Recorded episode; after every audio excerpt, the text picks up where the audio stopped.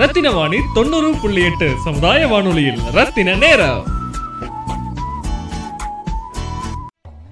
வணக்கம். நான் ராஜ்குமார் பேசுகிறேன் கணினித்துறை Rathinam technical campus computer science department நான் ஒரு விஷயத்தை உங்க கூட பகிர்ந்துக்க வந்திருக்கேன். இன்று நவம்பர் இருபத்தி ஒன்பது சர்வதேச பாலஸ்தீன மக்கள் ஒற்றுமை தினம்.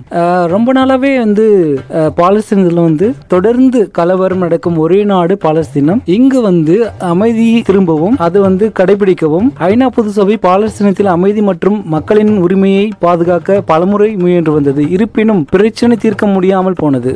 பாலஸ்தீன மக்களிடம் விழிப்புணர்வை ஏற்படுத்தி ஒற்றுமை கொண்டு வர ஆயிரத்தி தொள்ளாயிரத்தி எழுபத்தி ஒன்பது நவம்பர் இருபத்தி ஒன்பதாம் தேதி இந்த சர்வதேச பாலஸ்தீன மக்கள் ஒற்றுமை தினம் கொண்டு வரப்பட்டது இது இது பாலஸ்தீன மக்கள் தங்களுடைய சுதந்திரமாகவும் உரிமைக்காகவும் பாலஸ்தீன மக்களுக்கு ஐநா சபையில் அறிவிக்கப்பட்ட பாலஸ்தீன ஒற்றுமை தினம். பாலஸ்தீன மக்கள் காசா என்ற பகுதியில் தான் வேலையில்லா திண்டாட்டம் அதிகமாக உள்ளது. மனித உரிமை மீறல்கள் அதிகமாக நடைபெறக்கூடிய நாடும் பாலஸ்தீனம் தான். பெண்களும் குழந்தைகளும் அதிகமாக இஸ்ரேலில் இஸ்ரேல் படைகளால் மனித வரலாற்றில் இல்லாத அளவுக்கு கொடுமைகளை அனுபவிக்கின்றனர். சொந்த நாட்டிலேயே அகதிகளாக வாழக்கூடிய அவலமும் காணப்படுகிறது. இந்த பாலஸ்தீன மக்களின் பிரச்சனை எப்போ வந்து உருவாச்சுன்னு பாத்தீங்கன்னாக்க இது வந்து நாலாம் நூற்றாண்டில் வந்து கிறிஸ்துவரை வந்து காட்டி கொடுத்தது யூதர் மக்கள். இந்த யூதர் மக்கள் வந்து மற்ற மக்கள் எல்லாருமே எதிரியா பார்க்க ஆரம்பிச்சாங்க. அதனால வந்து எல்லா நாடுகளும் யூதர்களை வந்து தங்கள் நாட்டிலிருந்து வெளியேற்றினார்கள். அப்போ வந்து யூதர்கள் வந்து தாங்கள் தங்குவதற்கு ஒரு நாட்டை வந்து தேடி சென்றார்கள். அப்போ வந்து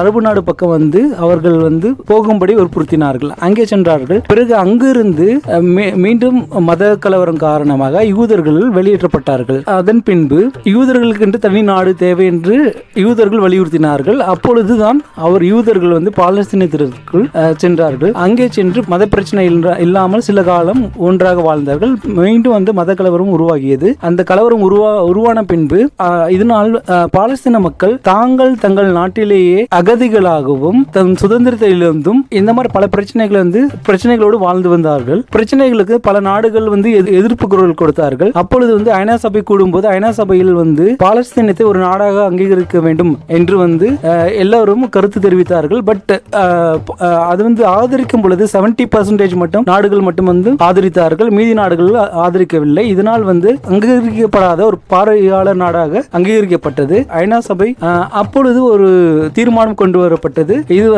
அதன் மூலம் பாலஸ்தீன மக்களுக்கான ஒரு விழிப்புணர்வு நாளாக அதாவது வந்து தன்னுடைய சுதந்திரத்தையும் அமைதியும் நிலைநாட்டக்கூடிய ஒரு நாளாக அந்த ஆயிரத்தி தொள்ளாயிரத்தி எழுபத்தி ஒன்பது நவம்பர் இருபத்தி இருந்து இன்று வரை இந்த க- கடைபிடிக்கப்பட்டு வருகிறது. ஓகே. இதுவரை நம்ம வந்து இந்த பாலஸ்தீன ஒற்றுமை தினத்தை பற்றி கே கேட்டோம் நாம. ஆனால் இந்த பாலஸ்தீனம் வந்து மேப்பில் எங்கே இருக்குது இந்த நாடு பாலஸ்தீன் ஒரு நாடு இந்த நாடு இந்த குளோபல் மேப்பில் எங்கே இருக்குது அப்படின்னு பார்த்தீங்கன்னாக்க பக்கத்து நாடுகளான சிரியா ஈரான் லெபனான் அப்புறம் ஜெருசலம். இந்த நாடுகளுக்கு பக்கத்தில் தான் வந்து இந்த பாலஸ்தீன நாடானது இருக்கிறது. இதை கேட்ட ரத்னவாணி நேயர்களுக்கு மிகவும் நன்றி. ரத்தினவாணி தொண்ணூறு புள்ளி எட்டு சமுதாய வானொலியில் ரத்தின நேரம்.